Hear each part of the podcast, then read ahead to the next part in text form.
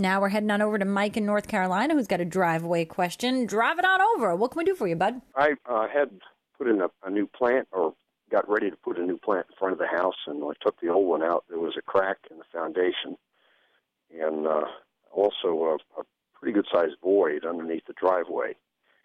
And uh, I've had three different companies out to take a look at it, and after all that, I'm, I don't quite know what to do.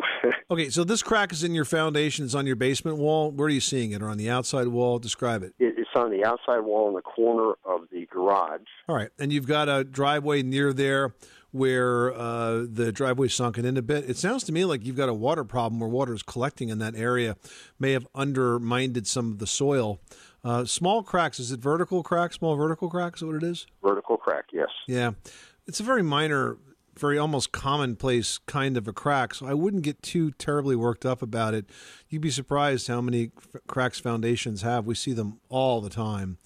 So I wouldn't panic about it. But if you've got an area that's uh, uh, sunken in where the driveway is, what you are going to have to do is cut that driveway out, uh, fill that area in, tamp it down, pack it properly, and, and have the driveway restored in that particular area. The, the driveway hasn't sunk yet. Uh, where it always has been. Well, when you just said before, when you said before that there was an area that was sunken in, you did not mean the driveway. What's sunken in? No, no. I, there's I, there's a void underneath the driveway. You can see that the, where where the driveway pad comes up to the garage.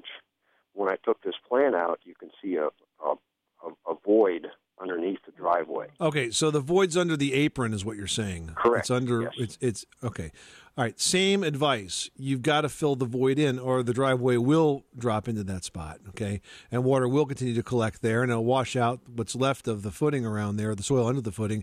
Then you get more shifting. So you've got to restore that soil. Not unusual because a lot of times you get uh, organic matter that gets in there. It could be, you know, I don't know, wood. It could be paper. It could be anything that's was accumulating there from when the foundation was dug, and then it rots away, and the voids form, and the water gets in there, and it's kind of a vicious cycle. So you need to get that repacked with soil properly, and then regraded to slope away, and then restore the driveway. Uh, so I don't think you have a big problem there. I think you have a, uh, you know, sort of a medium-sized maintenance problem, but you should do it because it can get worse if you ignore it. Yeah. Okay. Thanks so much for calling us at 888 Money Pit.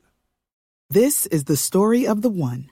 As head of maintenance at a concert hall, he knows the show must always go on. That's why he works behind the scenes, ensuring every light is working, the HVAC is humming, and his facility shines. With Grainger's supplies and solutions for every challenge he faces, plus 24 7 customer support, his venue never misses a beat.